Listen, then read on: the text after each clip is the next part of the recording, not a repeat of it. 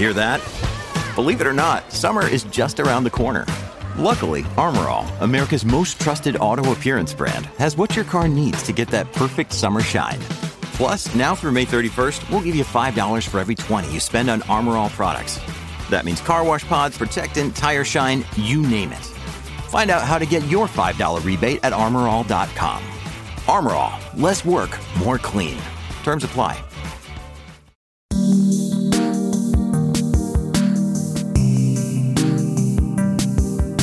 This is Inside Bristol Live, a weekly podcast that takes you behind the headlines and inside your local newsroom. I'm Alex Ballinger. I'm going to be taking you through the biggest stories that have been happening in your city this week. So before we get started, you can rate, review, and subscribe to us on Apple Podcasts or wherever you get your podcasts from. Also, you can follow us on Twitter and join the conversation at IBL Podcast, or you can get me personally at AMB Hack. This week, we've got some really unique conversations with our reporters who are going to give you a really fascinating insight into life at Bristol Live.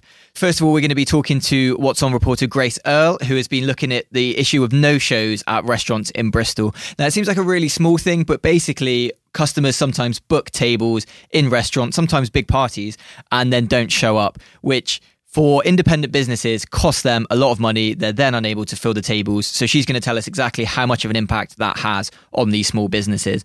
Following on from that, we're going to be talking to reporter Alex Wood about inquests and how he covers death. Basically, he's going to be talking us through how he feels when he is at an inquest, speaking to families who have recently lost a loved one, but also telling us why we cover inquests. And it's something that people might not understand. So it's a really interesting conversation and it's well worth your time.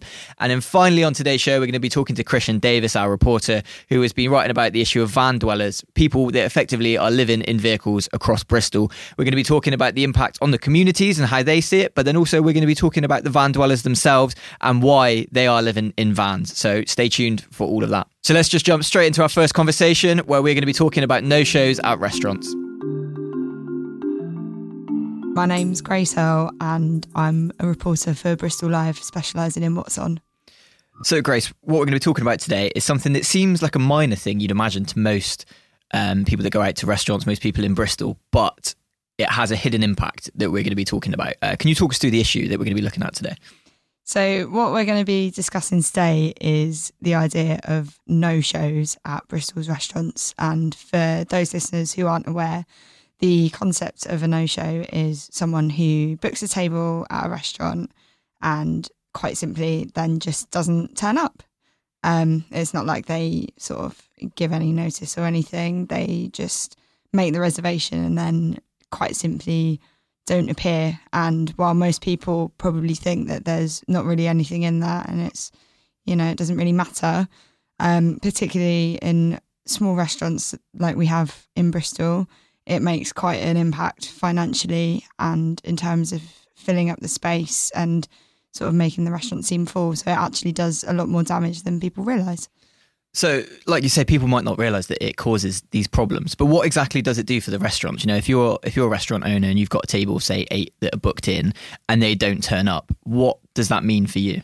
Well, I mean, if you've got a table of eight that doesn't turn up, if you're looking at each person on that table spending roughly forty pounds each, so forty pound a head, that's a loss, not including any tips of three hundred and twenty pounds.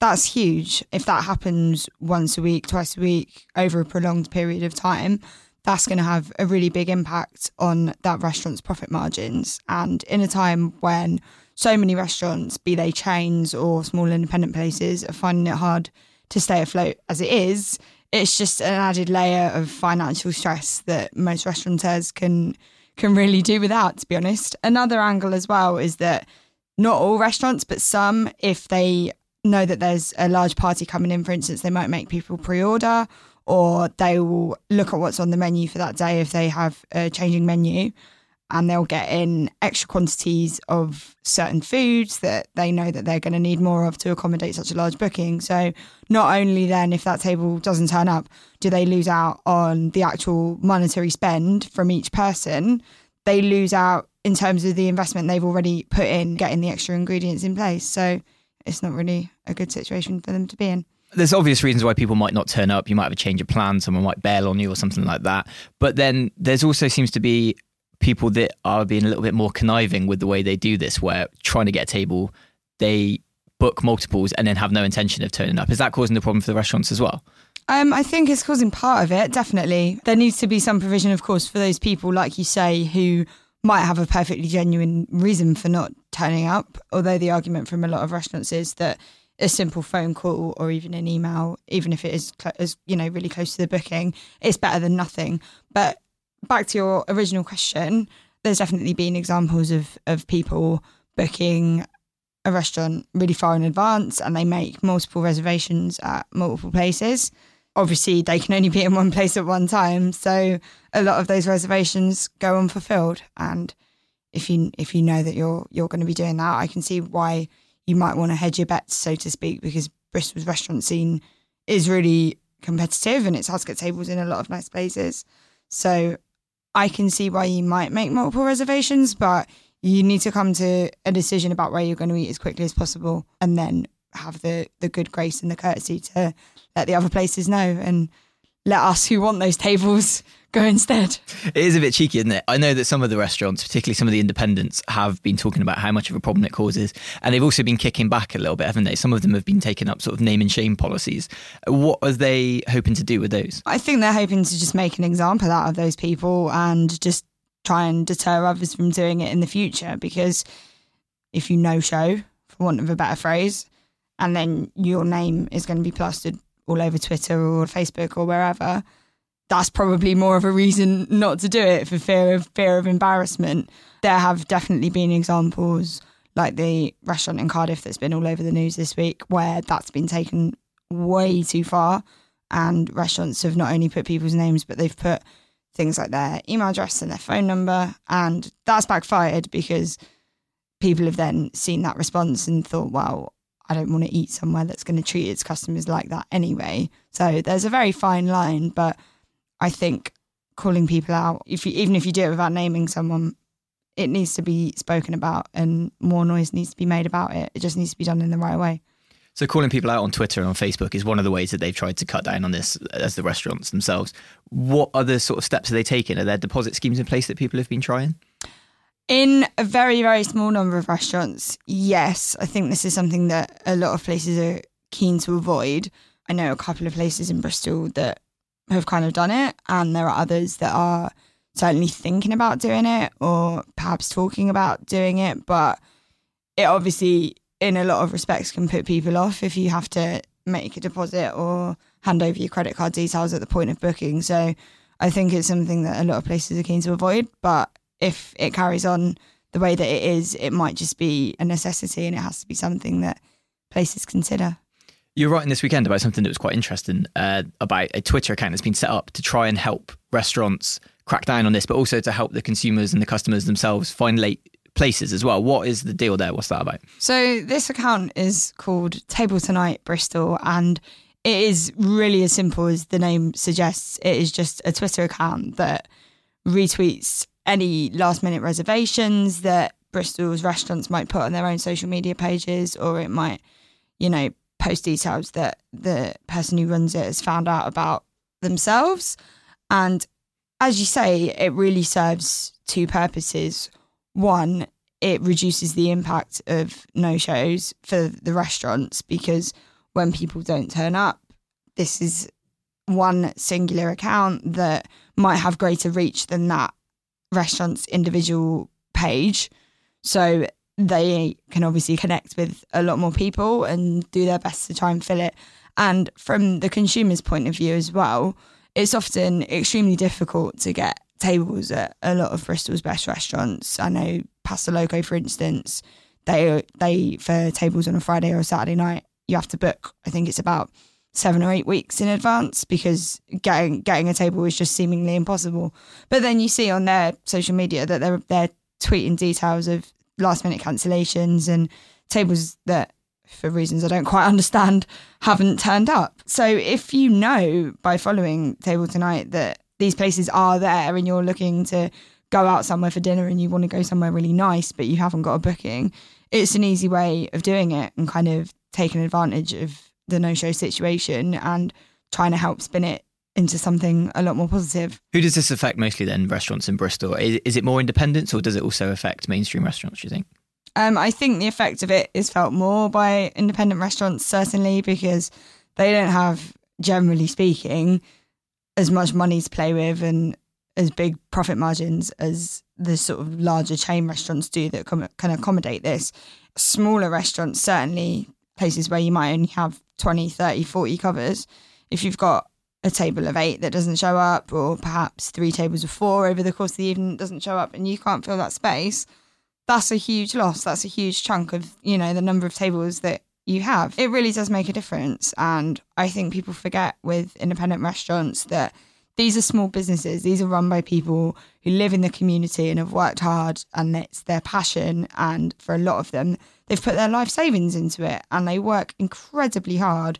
They work ridiculously long hours. And when things like this happen and it goes wrong through no fault of their own, it's a massive slap in the face. So, what's your personal approach to booking a restaurant in Bristol? Uh, being a What's On reporter, you do get out and about quite a lot for Yeah. some lovely meals. How do you book your restaurants when you're trying to eat out? Um, I plan in advance generally. A what's on writer I might be, but I don't have a bottomless pit of money. So I have to plan it around paydays and when I've got a bit of spare cash to go out and do different things. So Pasta Loco is one of my favourite restaurants and I'll generally pick a date on a free weekend a few weeks in advance and just commit to it and go for it. And it'll be the same whereas if I've got another restaurant that's sort of on my bucket list of a place that I really want to try, I'll generally look at a date a few weeks in advance. And again, just just book a table and go for it. Put some money aside and so that I can really enjoy it and have a really good time. Another thing I do as well, and it's probably quite easy for me because I'm young and I don't have children, I will go out to dinner during the week. You know, if the mood takes me, if it's just for a quick bite to eat after work or something like that. And that often means you're looking for tables in restaurants at perhaps times which are less popular. So it might be outside of that like core 7 to 9 p.m. window, or it might be on a less popular evening of the week. And generally, if you're more flexible about going out to eat at more antisocial times, then chances are you're you're going to get a space. You're still going to have a really good time. So just don't drink as much as you would if it was a Friday or a Saturday. Grace, thank you. no worries, thanks. That was my conversation with Grace. That was really interesting. I've honestly never thought about that issue from the point of view of the restaurant owners before and never realised the impact that it can have on them, basically. We've got a slight change of tone for you now. We're going to talk to our reporter Alex Wood about his work covering Inquest, why we cover Inquest, and what it really means to him as well to speak to families who have lost a loved one. So, if you can just sort of give us a brief rundown of what an inquest is for anyone that isn't hugely familiar with them. Yeah, absolutely. It's a fact finding investigation, essentially. And they are probably, I think most reporters would agree, probably one of the more difficult aspects of the job. Because where it differs from a court case, uh, you know, a magistrate's court or a crown court, uh, a coroner's court is an investigation into where someone has died. You know, no one's on trial. Uh, no one's being prosecuted, and the They're not looking for blame. no, there's no sort of, and, and we're not either. we're there simply to report on the details, the you know, the information that comes out of an inquest, and it can be a really important part of the work that we do as as newspaper journalists. So it's effectively to find the details of someone's death, isn't it? To find out who the person was, to find out how they came to their death, when they came to their death, and just so the information is in the public, so it can then be put on the death certificate, isn't it? Absolutely. But also, while that's happening, you find out about the person, you meet the family. You've been in coroner's court this week dealing with some quite difficult cases. Can you talk us through a little bit about what you were doing this week? Yeah, so by pure coincidence, this week I was up at Avon Coroner's Court for two days, covering a couple of inquests that were that were coming up or due to be heard there. And and you're right, they were quite challenging. Um, I mean, it's not the first time I've been up uh, to cover inquests, but you know they're always different. You can never, as much as you can refer to your training and your experience of doing them in the past, you've always got to bear in mind that every inquest is going to be a different case and family obviously it's an incredibly emotional time for them. They're grieving. They're hearing details that as family they wouldn't necessarily want in a paper article. And you've got to be aware of that i think. Um, so yeah this week i went to one inquest one of the ones i was at where there was a big family presence. And you know that's not a problem in itself but they were quite clear that they weren't happy necessarily with me being there um, you know listening in on what they thought were private details. You know, once the inquest was concluded, it wasn't all that long, maybe half an hour. You know, it's incredibly difficult just being a reporter in a room where you can see how much this means to the family. You can see the impact it's having on them, having to relive something that happened. You know, we're talking quite a few months ago now. But you're kind of, it's your, I look at it as kind of my responsibility to speak to them afterwards, at least to just explain who you are and, you know, and why you were there. Because for them, like I say, they might see it as an intrusion. And that's not what we're there to do. You know, we don't want to add to what they're going through. So you're always acutely aware of that. And as it was, you know, they were actually very understanding for a family that's going through hell, essentially, listening to that. They understood that being there, this was an opportunity actually for them to have closure and an opportunity for them to pay tribute, which can be quite an alien concept, I think, for a family to speak to someone they've only met 20 minutes ago, half an hour ago. You know, they've never met me before.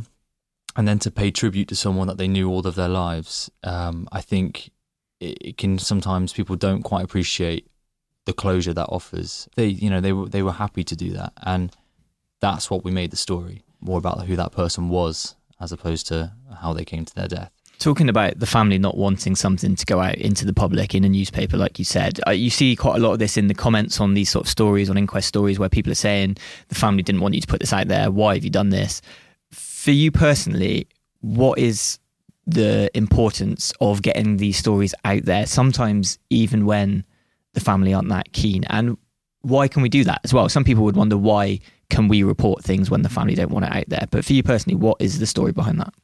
It varies, I think, the reasons why inquests are important. It's made more difficult, I think, when the family are quite vocal in the fact that they don't want to see certain information out in the public domain. But inquests, you know, as we said at the start, they are a fact finding investigation. If you look at it with sort of the coldest sense, that is what they are. And sometimes those investigations can have a real impact uh, and, and actually bring about some significant changes the coroner does have responsibility to, at the end, you know, they can uh, make things happen. Cases that have happened in Bristol that I've not necessarily reported on, but um, Izzy Gentry, for example, a meningitis case. And I know this week, or just, yeah, earlier this week, there was a trial taking place at a school uh, where she was a student dealing with meningitis and looking at how they can get more tests done at an earlier stage among young people her inquest didn't necessarily bring that about entirely, but it's helped with the spotlight we were able to put on it, as well as other media organisations.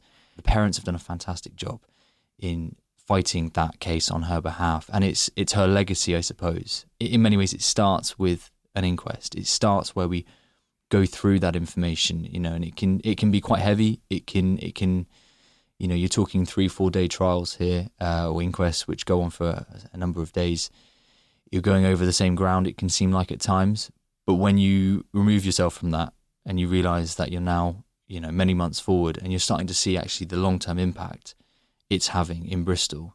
And that's just one particular case. But, you know, that's the, the hope, I suppose, that you can get from covering an inquest. That's it can save lives. It, it, it, yeah, it really can. I mean, it sounds like we're over egging it a little bit there, but that's just one particular example of where awareness of an issue um, another aspect to that, I suppose, is we deal very closely with Samaritans, an organisation that helps with um, you know suicide, grieving, and bereavement, and getting more people to talk about their mental health. And sadly, we do see cases at even in coroner's court and elsewhere where individuals have sadly taken their own lives, and it's sometimes because they weren't getting help they needed in those moments, those days before it happened. And you know, listening to that can be quite difficult and it, it can weigh on your mind.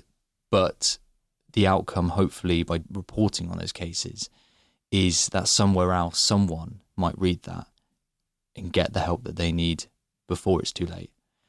That's why we do it.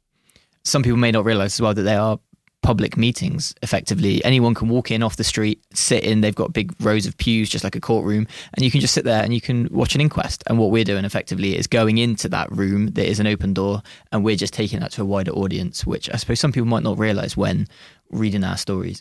Quite interestingly earlier you were talking about you feel a responsibility to the families to stop them. People might not realize but you don't have to stop the families. You could easily let them walk by and you know not give them the chance to tell their side of the story. Why do you feel that responsibility, do you think, to the families when covering these? I think we owe it to them. You know, I do try to appreciate the situation they're in. I don't think you can ever really understand what they're feeling, but if I if the ball's on the other foot and you know my family if they were ever in a scenario where they had to attend an inquest and they saw an unknown individual with a laptop or a notepad in the back room, they wouldn't know who they are. They wouldn't know what they're doing. And I think if someone else had to say to them, "Oh, he's a reporter. He's he's reporting on this for the paper," I just think that that I think we owe it to them to just introduce yourself and explain why it is, as I've tried to do here, just explain why we attend inquests. And, you know, what hopefully by paying tribute, we can move the story on from, you know, coroner's conclusion is, is at the core of the inquest. And that's what, we, you know, we're sort of duty bound to report. But if we can move it away from sort of the cold evidence of the case and actually make it more about what this person meant to that family I think it's just it's closure for them, and like I say, it all starts with that conversation when when we exit that inquest.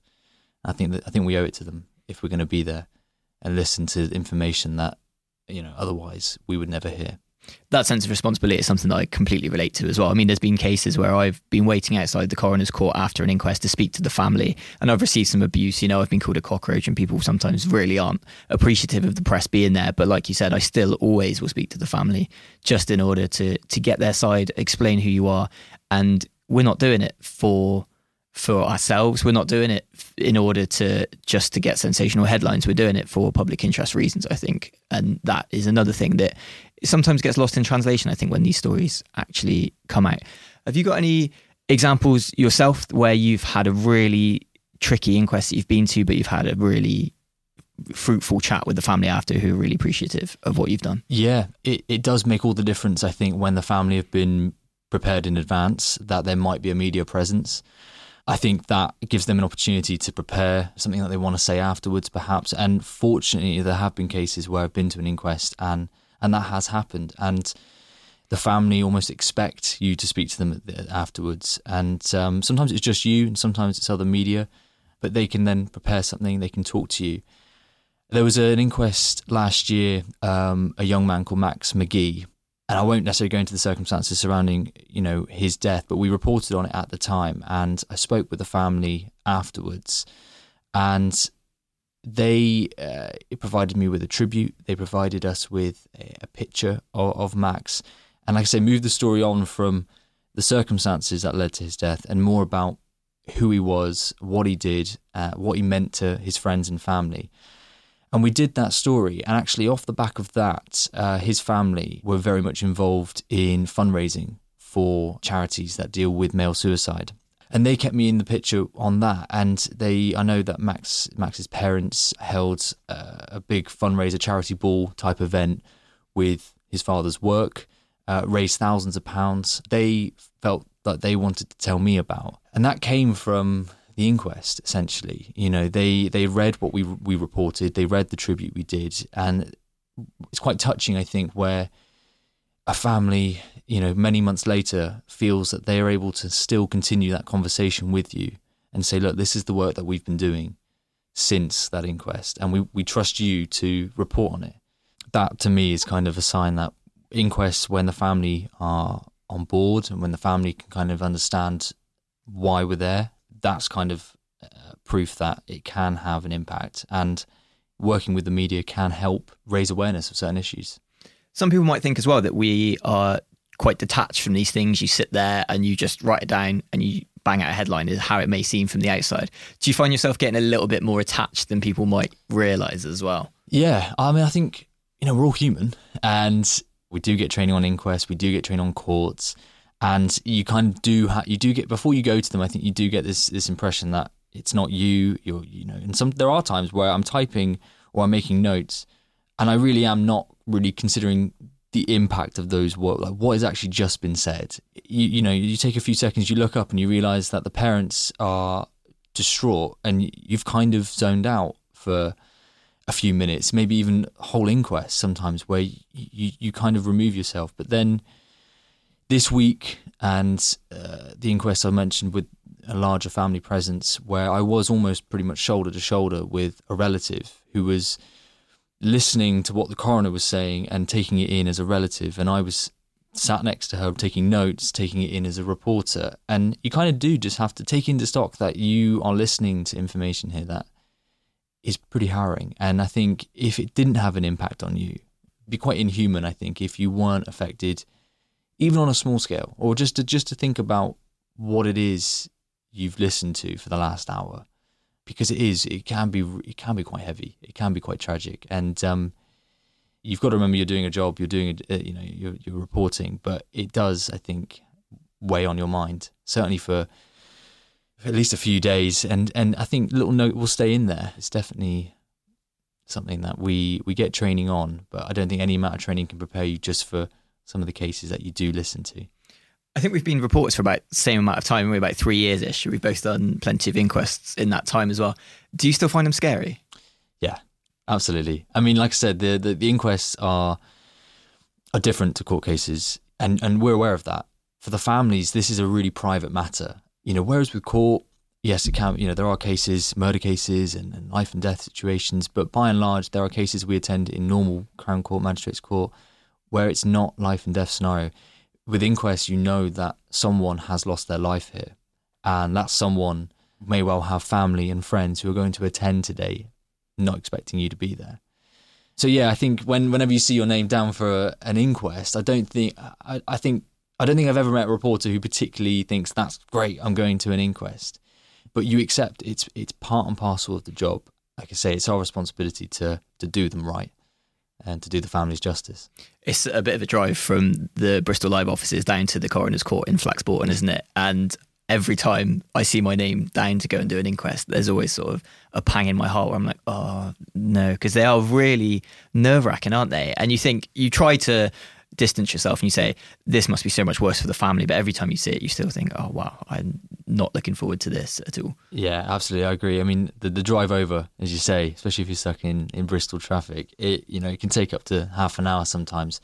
And I think you do put the case through your mind. Sometimes we, we know about the circumstances, and sometimes we don't, and that I think can have can make a difference. You know, certainly where if if there's been fundraising pages in advance, if that person was particularly well known, but sometimes we attend inquests where all we know is is the information we've been provided, and sometimes that's as little as a name and an age and a cause of death, and and that doesn't really shed any light on on what what you're going into. So yeah, I think that drive over does make you think a lot about what what's to come and, and how you approach it. Is there a sense of closure from inquests as well? Because we do a lot of breaking news. You have all sorts of things that happen where people might die that will then lead to an inquest eventually, you know, three, four months down the line, car crashes, things like that, suicides, as you mentioned. Is there a sense of closure when you go to an inquest and it kind of comes full circle? You find out the circumstances, you find out the name behind the person that died? Yeah, absolutely. Speaking as a reporter, uh, yeah, I think that is where you know we get an insight into the person you know we can kind of we get to inquests in very very different stages but um, sometimes they do they will start with a story that we did without even realizing it a year ago. And it's only when you sometimes they're even in the inquest and you think that you know they're talking about a particular time and date and incident and you think hang on you know we were reporting on that 12 months ago. And it was simply police closed roads after incident. And that's that's all we knew. So certainly when you get 12 months down the line and you get to an inquest, it can be a bit of closure for you, I suppose, from a reporter's perspective, um, and for the family, I imagine. But it's obviously important to remember that there might be subsequent stories depending on what comes out of those inquests, what the coroner recommends, and um, if if we if we treated it entirely like a closed book, we could be at risk of closing our families from from future stories. So it certainly is a case of finding out much more than we probably ever would have. Certainly, if it's an incident we've reported on the past, it is good, I think, to see the, that progression. And also for the readers who might well have been following that, they can see where that story has led to. It happens in their community as well. These things happen, you know, in Bristol where, where we live. Absolutely. And um, give them, you know, the information that, you know, they may well be aware of if they're in that community anyway. But it's important, I think, that we follow those stories right through, especially you know if there is a tragic case where someone has lost a life and it does lead to an inquest. I think if we've initiated that reporting at the start, Obviously, it depends on, on the circumstances, but I think I think we should see those through. I think I think we should be making an effort to to ensure we're there for those inquests if we've initiated that series of reporting, even if it's you know up to a year ago or even longer. It's a really difficult thing to talk about, but thanks so much, Alex, for explaining why we do it. Thank you very much.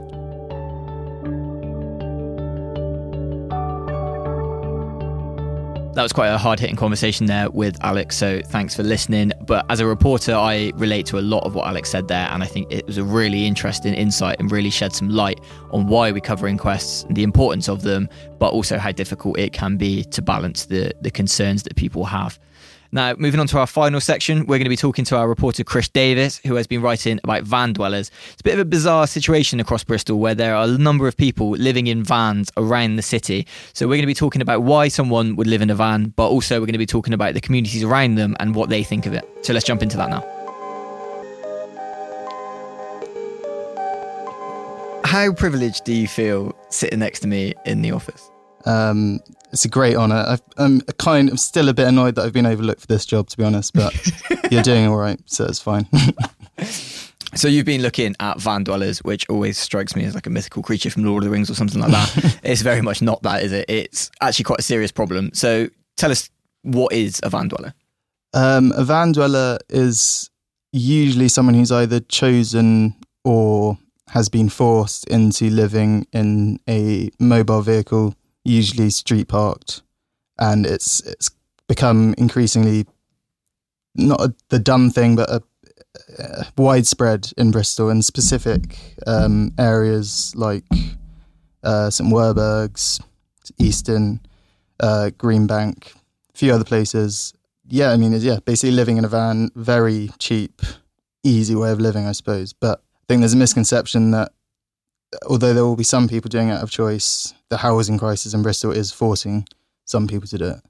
That was what I was going to ask: is why would someone live in a van? Because really, it's not going to be a very nice life. It's not like you're set up with facilities. You haven't got running water, assumedly, or you know, easy easy access to to running water or any other facilities. Why would someone live in a van? It's cost effective, but also some people, it's it's a great project. You know, you can do up your van, kit it out with stuff that you like in a in a way that you like, and it's like a simple way of living, back to basics. You're also kind of free if if your van is is road worthy, you can move around. Mm. In places like Bristol, I think it actually becomes a community, which is which is what's happened in certain areas, and obviously that that's where the story has arisen again this week. It first arose last year when I went to a meeting in Greenbank between residents and some of the people who lived in vans. Obviously, there's a bit of tension. You can understand it from from both sides.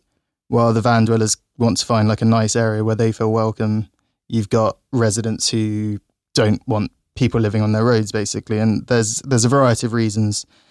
As with every society, this is only something that is the fault of certain people. But like, if yeah, even if you've got a small society, there's going to be like a couple of people who aren't behaving in perhaps the correct way that all the other people living in vans would like. I mean, the main the main issues raised were public defecation, stuff like that, which also is understandable. I mean, you live in a van, you're going to need to go somewhere, and especially with with public toilets closing in a lot of places, it's probably not easy. It's quite a divisive issue in Bristol. I mean, even amongst people that don't live in vans, there's people that are supportive and are empathetic towards people that are living in vans, but then there's also a number of residents who live nearby who have a problem with it. What are the sort of what are the divides between people that are okay with it and people that really aren't aren't fans?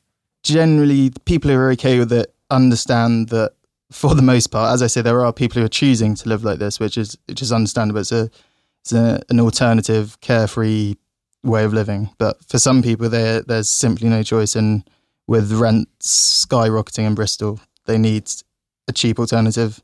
It's one they've probably seen other people uh, partaking in, seen people living in vans, and thought that's probably a good idea for me in my current predicament, where I'm perhaps not earning enough to afford rent in the desirable areas of Bristol where you'd actually want to live. Why not rent? Uh, well, buy a van and live on the street in the neighborhood that you would like to live in if you had a house. But as I say, uh, the divisive issues that I can remember from that meeting, especially, were issues such as public defecation, specifically there it was the use of um, a toilet in the cemetery. There was some sort of allegation that people were breaking in at night to use it, something like that. But this week, the, the issue has been that a, a primary school has closed its back gates because the drains have become blocked with, uh, you know, stuff that's being shut down them. The school hasn't confirmed that, but essentially, I've spoken to a parent who'd spoken to the school when she found she received a text message saying, "Oh, we're shutting the gate." She was like, "What's this about?" Called them up. They they told her, and she's spoken to us. Uh, the school, I must should stress, the school school hasn't confirmed that, and the council haven't, but it's it was said for health and safety reasons, so you can read into that what you will. You don't really want to be walking past kind of sewage on your your commute to school. This is a primary school as well as young kids. So yeah, it's, a, it's an interesting dynamic. There were some people at the meeting who were very supportive. They completely understood that the housing crisis is pricing people out, but there are also people who, perhaps understandably, a bit more closed to having strangers living in vans on their streets who can come come and go at their will.